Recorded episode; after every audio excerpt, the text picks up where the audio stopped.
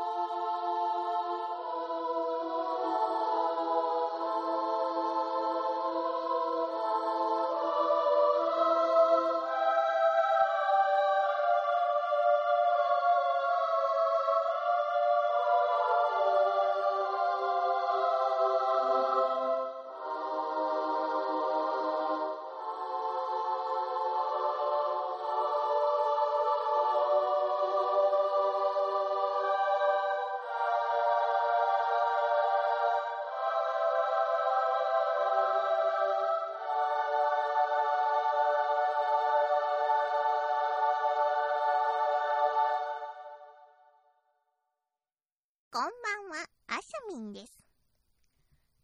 誰得ラジオ。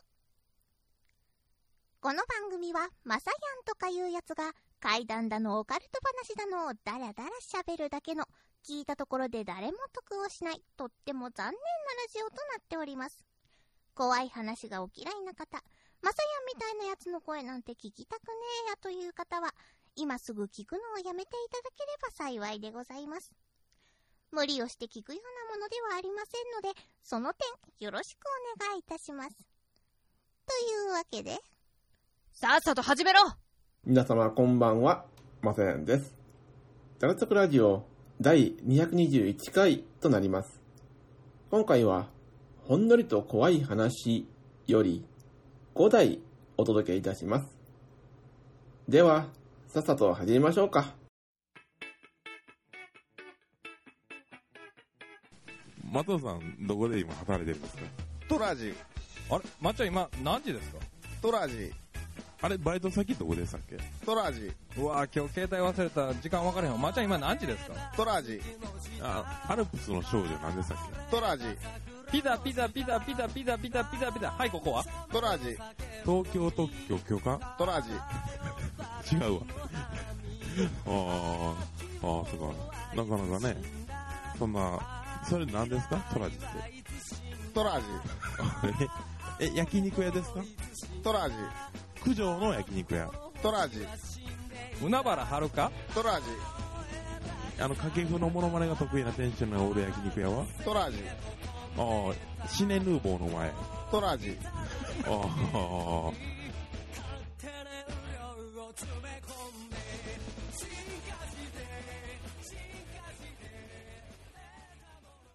では、参ります。ほんのりと怖い話より、繰り返す。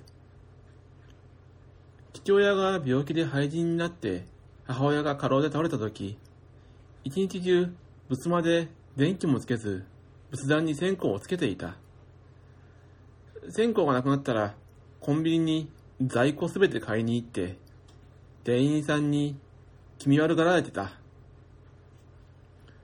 ある日、気分が悪くて大量に吐いた途端、吐砂物が真緑色をしているのに気がついた。吐砂物の匂いで線香だと分かった。私は知らぬ間に線香を食べていたのだ。今でこそ追い詰められてたんだな自分で済むけど、当時は本当にどうかしていたと思う。一つのことを延々と繰り返してしまうのは他にもあった。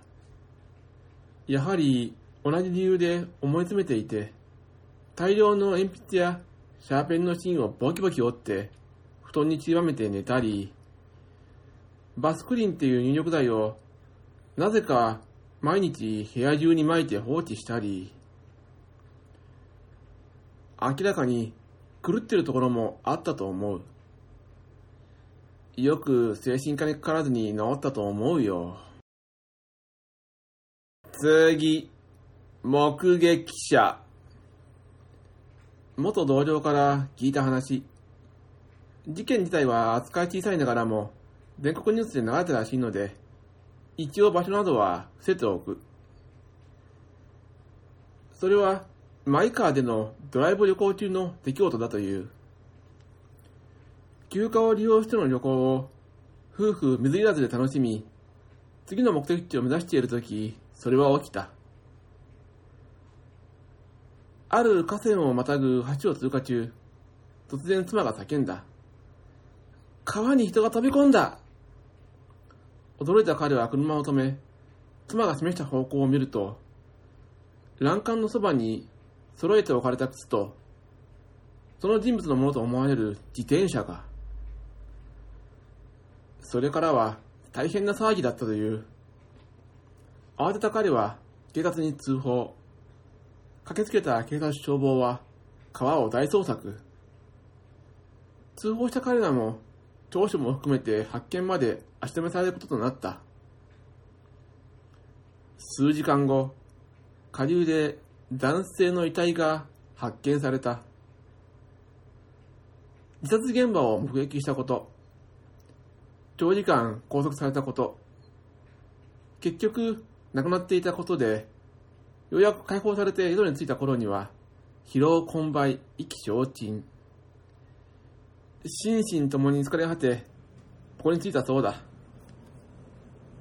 翌朝、その自殺者のニュースは全国ネットで報道されたが、その内容に彼らは耳を疑った。昨日、丸時丸分頃、〇〇県丸市〇〇の三角町で、男性が川に飛び込んだと110番通報があった。丸署員が駆けつけ、川を捜索したところ、丸キロメートル下流で男性の遺体を発見。橋には男性のものとみられる靴が置かれており、同署では自殺と見て調べている。なお、遺体は死後1週間経っており、いろいろな解釈があると思う。同僚も未だにどういうことなのかよくわからないという。次、電話回線。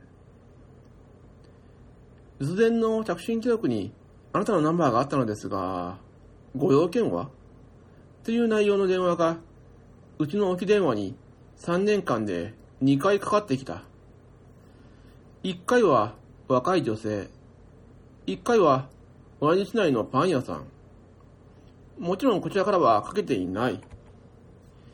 NTT の営業所に問い合わせたところ、詐欺か、先様のディスプレイの故障か、あなたがかけたことを忘れているかでしょう。かけたことを忘れているというのはない。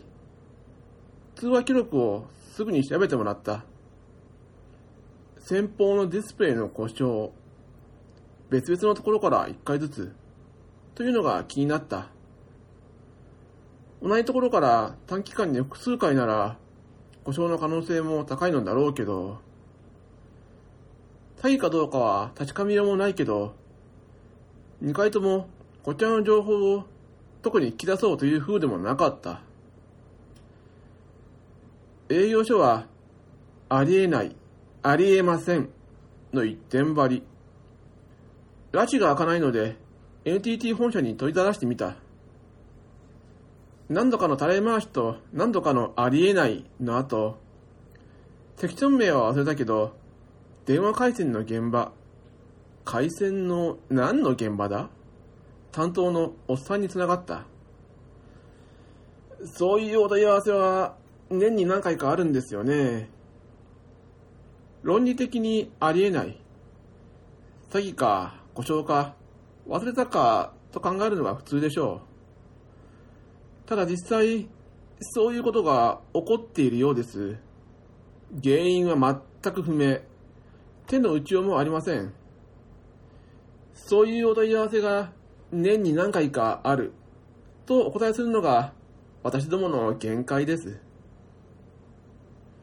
通信の世界は不思議だな。で、済ませていたけれど、三度目の電話がかかってきたら、その時はかなりゾッとするだろうな。次。腰の曲がったばあさん。うちの田舎は結構な山奥で、土地が痩せてて農作物があまり取れない。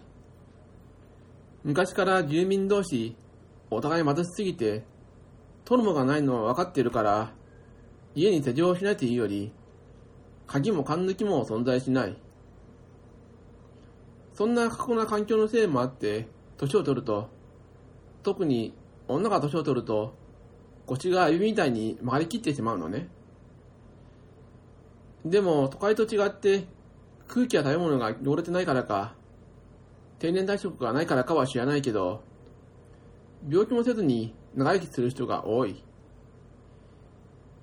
で、うちのおばあさんも病気はしなかったし長生きだったけど、それでも足腰は弱って、エビ状態から寝たきになってしまったのね。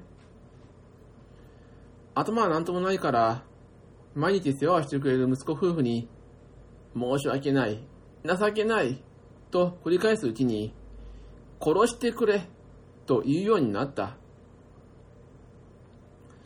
当時は、老人性うつっていう心の病はあまり知られていなくて、息子夫婦は、ばあさんをなだめる程度しかしなかったらしい。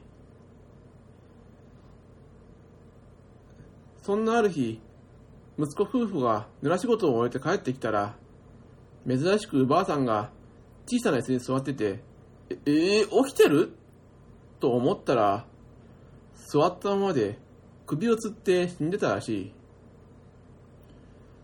自宅で死んでも、医師の立ち会いがないと変死扱いになるとかで、警察が来てそこで分かったのが、ばあさんの布団あたりから土間まで、ばあさんの手形が何度も往復したような感じで残っていた。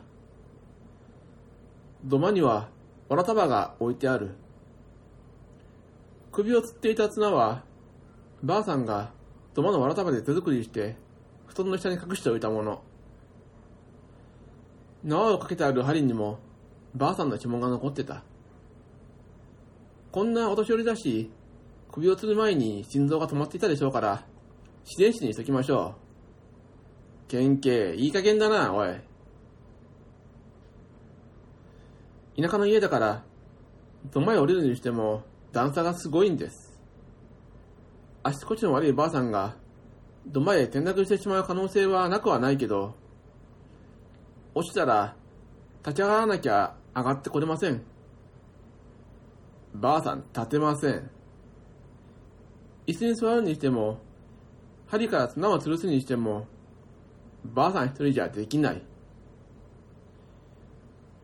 うちの親戚の間では、何としても知らなきゃならんという意地が、ばあさんの腰を伸ばしたってことで可決したんですが、仮に立てたとしても、元の背が低いばあさんには届かない気がするのです。次、はがき。今から3年ほど前の出来事です。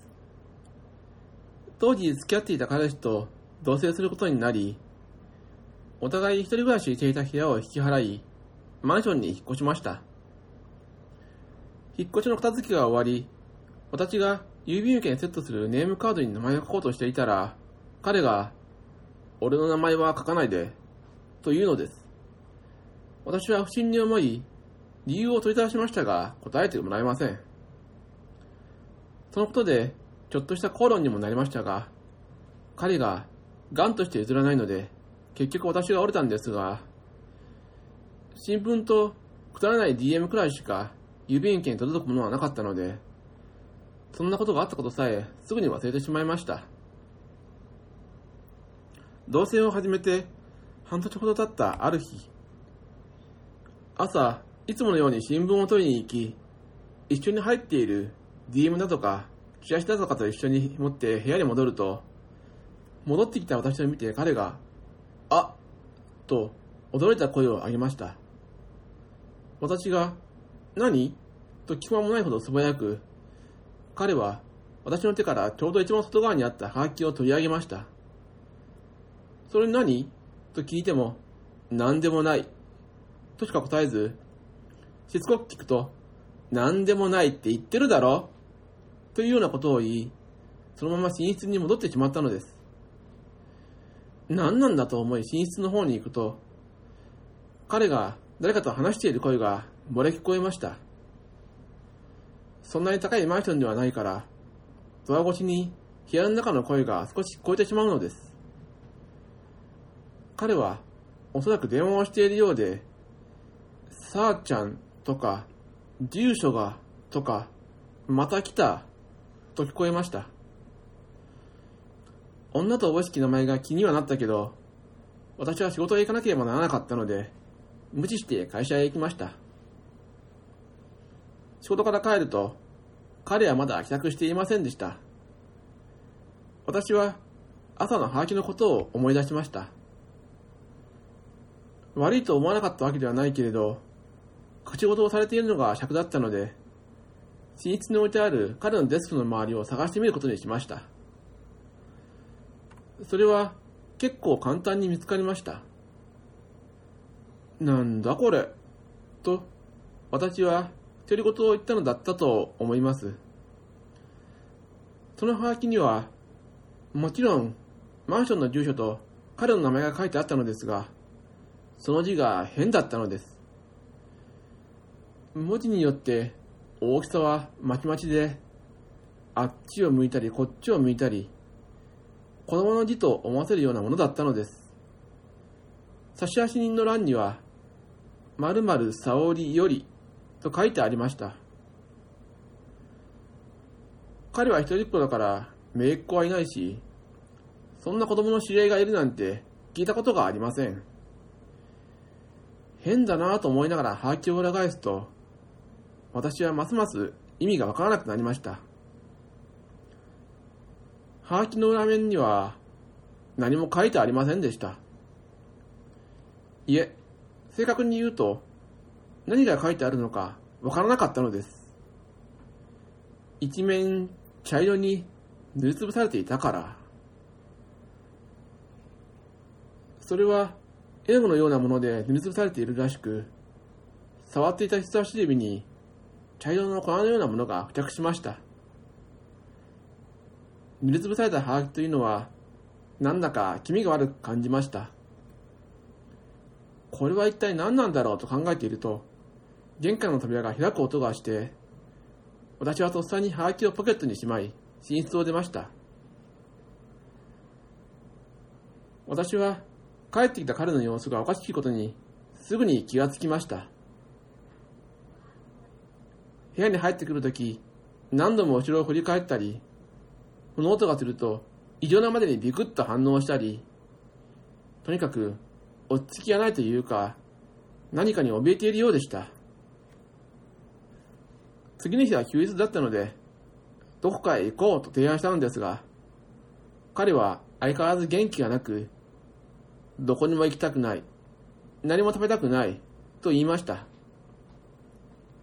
私はだんだんイライラしてきて、彼を問い詰めました。だいたい昨日から何なの？沙織って誰？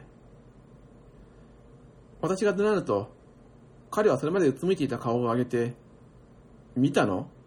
と聞きました。私は、まずいことを言ってしまったかなと思い、ハガキを勝手に見たことを謝りました。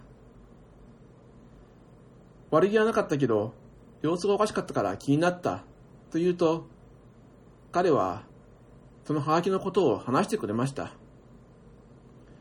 ここから先は彼から聞いた話です。彼の両親は共働きだったため、子供の頃は夏休みになると、決まってお父さんの実家に預けられたそうです。その実家というのは、北陸の田舎で、ゲームセンターもないような田舎でした。だけど、彼はそこへ行くのが大好きだったそうです。近所には、彼と土地の近い子供が数人住んでいて、その中でも特に二人の子供と仲良くなっていたからです。その二人の友達のことを、彼は、さあちゃんと、りゅうちゃんと呼んでいました。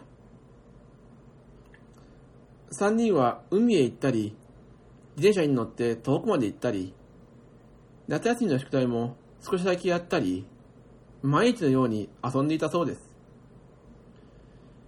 りゅうちゃんと彼は同い年でしたが、さあちゃんだけは一つばかり年が上だったそうです。ただ、さあちゃんは少し体が良かったこともあり、背丈は男の子二人よりも小さかったそうです。さあちゃんはスプレー式の吸引薬をいつも持ち歩いていたので、今から考えれば、小児喘息か何かだったんだろう、と彼は言っていました。彼が小学校4年生だった夏休みのある日、昼間に彼の祖父の家でテレビで怖い話を見ていた3人は、夜に肝試しをすることを思いつきました。言い出したのは、りゅうちゃんでした。今から神社に何か宝物を置いてきて、それを夜取りに行こう。りゅうちゃんは、そんなことを言ったんだそうです。怖がりの彼は嫌だなと思いましたが、弱虫だと思われたくなかったので、楽しんでいるふりをしました。とにかく彼らは宝物として何を置いてくるか考えたのですが、人形やおもちゃがなかったら嫌だし、何にしようと考えあぐね、最終的に絵はがきを選びました。その絵はがきは、祖父の引き出しの中から見つけたもので、日本風の女の人を描いた絵はがきだった。竹下意味じゃないんだけど、そんな感じ。と彼は言っていました。目的の神社は、彼の祖父の家から電車で少し行ったところにあったそうです。三人はいつものように電車に乗り、ハガキを置きに行きました。その神社は、いわゆるお稲荷さんというのでしょうか。建物自体もそれほど大きくはなく、小さなお賽銭箱と境内があるだけのひっそりとしたものだったそうです。彼らがあそこを選んだ理由は、神社やお寺は怖いという子供らしい発想だけでした。心霊スポットになっているわけでも、曰くゆえんがあるわけでもない、普通の神社だったのです。神社に着いた彼らは、ハガキを隠しておく場所を探し、最終的には、りゅうちゃんの提案で、お賽銭箱の向こうにある境内の廊下の板と板の隙間に立てて差し込んでおくことになりました。三人はワイワイ騒ぎながら神社の敷地を出たんですが、自転車に乗ろうとすると、さあちゃんがついてきていませんでした。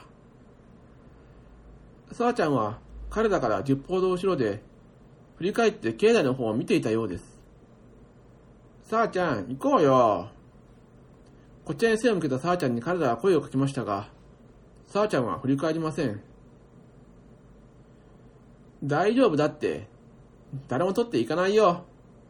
だってこの神社、いつも誰もいないじゃん。りゅうちゃんはそう言って、さあちゃんをつかせました。さあちゃんがいつまででも振り返らないので、彼はなんだか怖くなったそうです。さあちゃん彼はたまらず大きな声でさあちゃんを呼びました。するとさあちゃんは、はっと振り返って、二人の方に走っていきました。早く帰ろう。彼は電車でまたがりました。うん。だって、神社の中から誰かこっちを見てたよ。さあちゃんは困った顔で言いました。りゅうちゃんは、そんなことないよ、と笑っていましたが、本当は怖かったんだそうです。あの時、やっぱりやめようと言えばよかったんだ。はがきなんかどうだってよかったのに、捨ててくればよかったんだ。彼はそのことを話しながら震えていました。タバコを吸いながら話していたのですが、指先が震えて、ハラハラと肺が舞いました。私はティッシュで何度も灰皿の周りを拭いました。ともかく、子供たち3人は、親が寝静まってから、こっそり家を出ました。怖くなかったのかと聞いてみると、怖いというより、家の者に黙って夜外出するという、初めての冒険のスリルの方が勝っていて、誇らしいようなドキドキするような、そんな気持ちだったそうです。夜の神社は、昼間見るより、ずっと不気味だったそうです。田舎ですから、街灯もまばらで、さらに、神社の敷地内は、うっそうと木が茂っていたので、ほとんど光が届かず、嫌に境内が大きく見えたそうです。鳥居からお賽銭箱までは、ほんの数十メートルの距離でしたが、木に囲まれた暗い敷地に入るのは、勇気のいることでした。りゅうちゃんの持ってきたたった一つの懐中電灯は頼りなく、彼は汗びっしょりになって、さあちゃんの手を握りしめました。三人はしばらく手をつないで、神社を外から眺め、りゅうちゃんの、行こうという合図で、敷地に入りました。敷地の中は、風の音がより大きく聞こえ、どれも大きな木だというのに、風でぐらぐらとしなっていたそうです。りゅうちゃんは小さい声で冗談を言って、無理に明るく振る舞おうとしているのが見え見えでした。さあちゃんは何も言わずにただついてきました。彼は心の中でできるだけ明るい歌を歌っていたそうです。お賽銭箱にたどり着くと、りゅうちゃんが、あれ？と叫びました。境内の板の隙間に挟んでいったはずの絵はがきが、お賽銭箱の上に置いてあったからです。なんだよ。やっぱり誰か見てたのかな？りゅうちゃんがそう言って絵はがきを手に取り、懐中電灯で照らしました。うわぁりゅうちゃんは慌てて絵はがきを振り払うようにしました。彼は、りゅうちゃんの落とした絵はがきを拾い上げ、絵のある面を見て血の気が引きました。絵はがきに描いてあった絵が、真っ赤に塗りつぶされていたのです。私はそこまで話を聞いて、そんなの、誰かのいたずらでしょ？そのさあちゃんって子が言った通り、誰か見てたんじゃないの？と言いました。すると彼は、なおも震えながらこう言いました。だって、おかしいじゃないか。あの日はすごく風が強くて、大きな木がぐわんぐわん揺れて、落ちた葉っぱが舞ってたんだ。なのに、どうしてあんなハガキだけ、再銭箱から吹き飛ばされなかったんだよ。そうして彼は、また話を続けました。ハガキを見た後、彼らは、うわーとかギャーとか言いながら、一目散に吹き出しました。神社の敷の外まで一気に走り出ると、さあちゃんが来てないとりゅうちゃんが叫びました。二人が後ろを振り返ると、さあちゃんがお賽銭箱の前にうずくまっているのが見えました。さあちゃん、早く帰ろう何してんだよさあちゃん、こっち来いよ夜中だということも忘れて、二人は大きな声でさあちゃんを呼びましたが、さあちゃんはうずくまったまま動きません。りゅうちゃんは泣いていたそうです。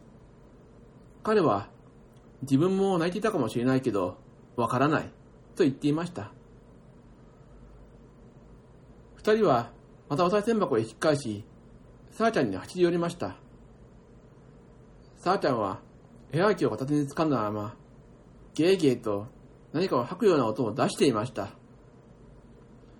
さあちゃん、行こうよ。りゅうちゃんは泣きながら、さあちゃんの腕を引っ張りましたが、さあちゃんは地面に草をついて、ゲーゲー言ってるだけで動きません。さあちゃん、薬はシューってするやつ、どこ？彼は、さあちゃんが喘息の発作を起こしてるんだと思い、さあちゃんの顔を覗き込んで尋ねました。しかし、さあちゃんは何も言わず、しまいに、うー、うー、とうなり、苦しげに地面をかきむしり始めたんです。父ちゃん呼んでくるりゅうちゃんはそう言って、神社を駆け出していきました。彼はその時、神社に取り残されることよりも、はがきよりも、ただ大人たちに怒られることが怖かったんだそうです。彼は、さあちゃんの背中をさすりながら、大丈夫大丈夫と繰り返すしかできませんでした。すると突然、さあちゃんが彼の腕をぎゅっと掴みました。そして、彼の方に顔を近づけて、病音と言ったのだそうです。正確には覚えていないけれど、そんな音だったようです。彼は、その時のさあちゃんの顔が忘れられないと言います。さあちゃんは、白目を向いて、口の端から柄を垂らし、反響しているような低い声で、その不思議な言葉を言ったんだそうです。彼は、叫ぶことさえできず、固まってしまいました。夜中にそんなことをするからだ泣くな、バカ大人の怒鳴り声がして、はっと我に帰ると、大泣きしている龍ちゃんを連れて、大人たちが敷地に入ってくるところでした。さあちゃんはまたうずくまって、ゲーゲー吐いていました。さあちゃんは、龍ちゃんのお父さんに帰られ、後の二人は泣きながら大人たちについて帰ったそうです。龍ちゃんと彼は、次の日、こっぴどく叱られたそうです。説教が済んだ後、彼は、あの絵はがきは何？どうなったの？と聞いても答えはなく、さあちゃんのことを聞いても、病気でしばらく遊べないというだけで、詳しいことは聞けなかったんだそうです。その後、夏休みが終わって、彼は家に帰ることになりました。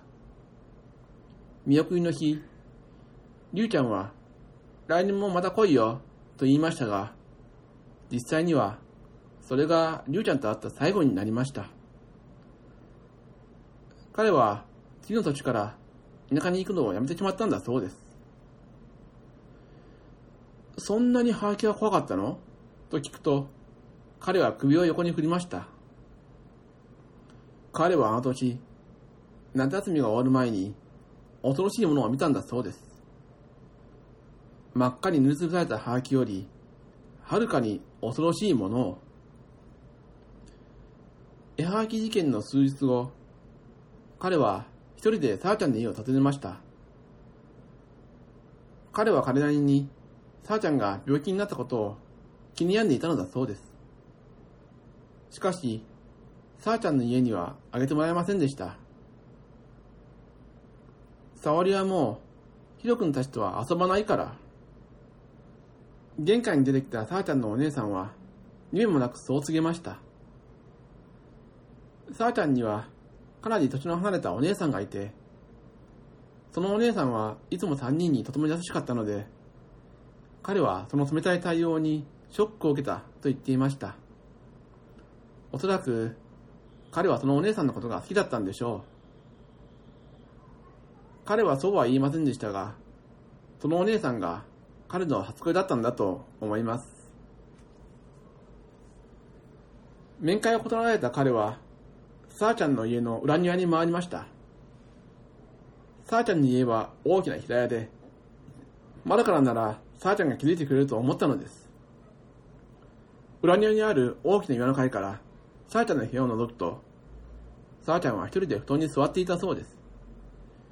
さあちゃんと声をかけようとして、彼はそれを飲み込みました。さあちゃんが突然、自分の体をかきむしり始めたからです。パジャマをまくって腕をかきむしったり、バリバリと激しく顔をかいたり、かいたところからは血が出ていたそうです。彼はぎょっとして、ただ外からさあちゃんを見ていました。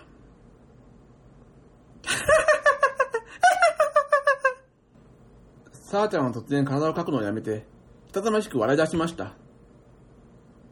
それは外にいてもはっきり聞こえるほど大きく、甲高い声でした。彼は岩陰でガタガタ震えていました。さあちゃんは座ったまま少し顔を上げて、口を歪めるようにして笑い続けています。さあちゃんの笑い声を背中に聞きながら、彼は転ぶように走って祖父の家へ逃げ帰りました。そして、生まれて初めて、早く夏休みが終わればいいと願い、来年からはもう二度とこの時には来ないと決めたんだそうです。目が笑ってなかったんだよ。彼はその話をしながら、ぎゅっと自分の片腕を握りしめました。彼はいつの間にかびっしょりと汗をかいていて、それなのに顔は真っ青になっていました。それが彼の元に届いたハガキとどう関係があるのかと思われるでしょうか。話が長くてすみませんが、もう少しだけ続きを聞いてください。その後、さあちゃんとはもちろん、りゅうちゃんとも疎遠になってしまったため、あの肝試しの日の恐ろしい出来事も、さあちゃんの家で見た不気味な光景も、時が経つにつれ、彼は忘れてしまったそうです。忘れたというか、思い出さなくなったと言うべきでしょうか。しかし、彼が大学入学を機に上京した年の秋、彼のもとに突然りゅうちゃんから電話がかかってきたんだそうです。さあちゃんがいなくなった。りゅうちゃんはそう言いました。さあちゃんはあの後学校にも来なくなり、ずっと家にこもっていたそうです。ただ、りゅうちゃんも地元の中学を卒業後、進学校に通うために、県内の別の地域に下宿していたため、中学以降のさあちゃんのことはあまりよく知らないようでした。急に電話なんかして悪いとは思ったんだけど、ほら、あんなことはあったしさ。それに、律子さんが、お前に電話しろって聞かないんだよ。律子さんというのは、さあちゃんのお姉さんです。なんで俺ずっとさあちゃんには会ってないよ。知ってる。でも、律子さんが、さあちゃんは、ヒロ君のところに行ったかもしれないって。知らないよ。だって、彼は最後に見た、不気味なさあちゃんの様子を口走りそうになり、慌てて口をつぐみました。そうだよな。でも、律子さんが、沙織はヒロ君が好きだったし、あの後も、ヒロ君はいつ来るのって、夏になるたび言ってた。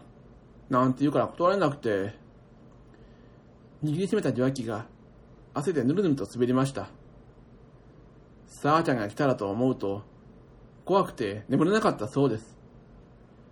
しかし、さあちゃん本人がやってくることはありませんでした。その電話から10日ほどして、彼が大学から帰ってくると、郵便受けに一通のハガキが届いていました。それには、子供の字で、宛名と宛先、そして差出人として、〇〇沙織より、と書いてありました。驚いてハガキを裏返すと、裏面は茶色く塗りつぶされていました。そして、塗り残した部分や色の薄いところから、見覚えのある絵が覗いていました。そう。それは、彼らがあの肝試しで使った、あの古い絵はがきだったのです。彼は、手にじっとり汗をかきながら、はがきを部屋に持ち帰りました。気味が悪かったけど、捨てたらもっと悪いことが起こる気がしたから。その後、毎年同じ時期になると、彼のもとには、さあちゃんからのハガキが届くのです。いつも同じように、一面茶色に塗った不気味なハガキが。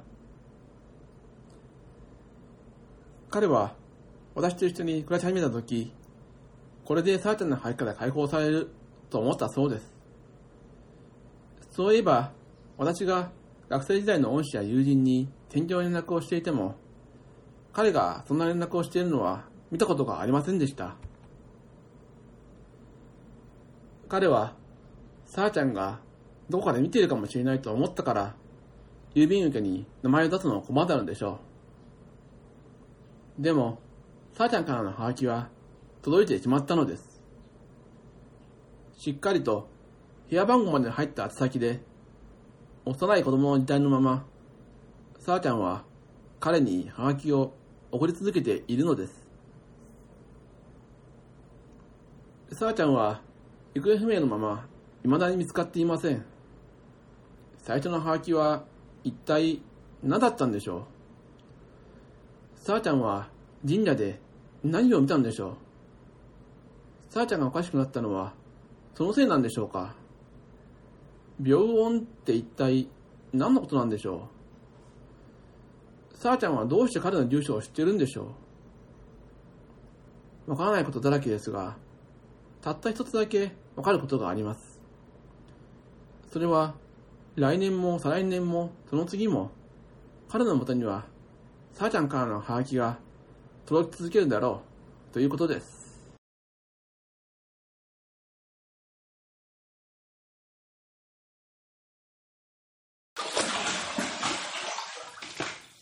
どうも、大魔王のお風呂ラジオ、大魔王です。この番組は、大魔王がお風呂から全世界に向けて愛を込めてお送りする、まったりとした番組です。聞いている方も、まったりと聞いていただければ嬉しい限り。毎週月曜日に配信中、テーマメールや朗読コーナーのお便りも待っています。大魔王のお風呂ラジオ。いかがでしたでしょうか？さて、ラルトクラジオを配信しておりますシーサーブログのページにメールフォームを用意しております。ご意見、ご感想その他ございましたら、そちらからお願いいたします。というわけで、今回もメールがございません。では、この辺で終わりにしておきます。さようなら。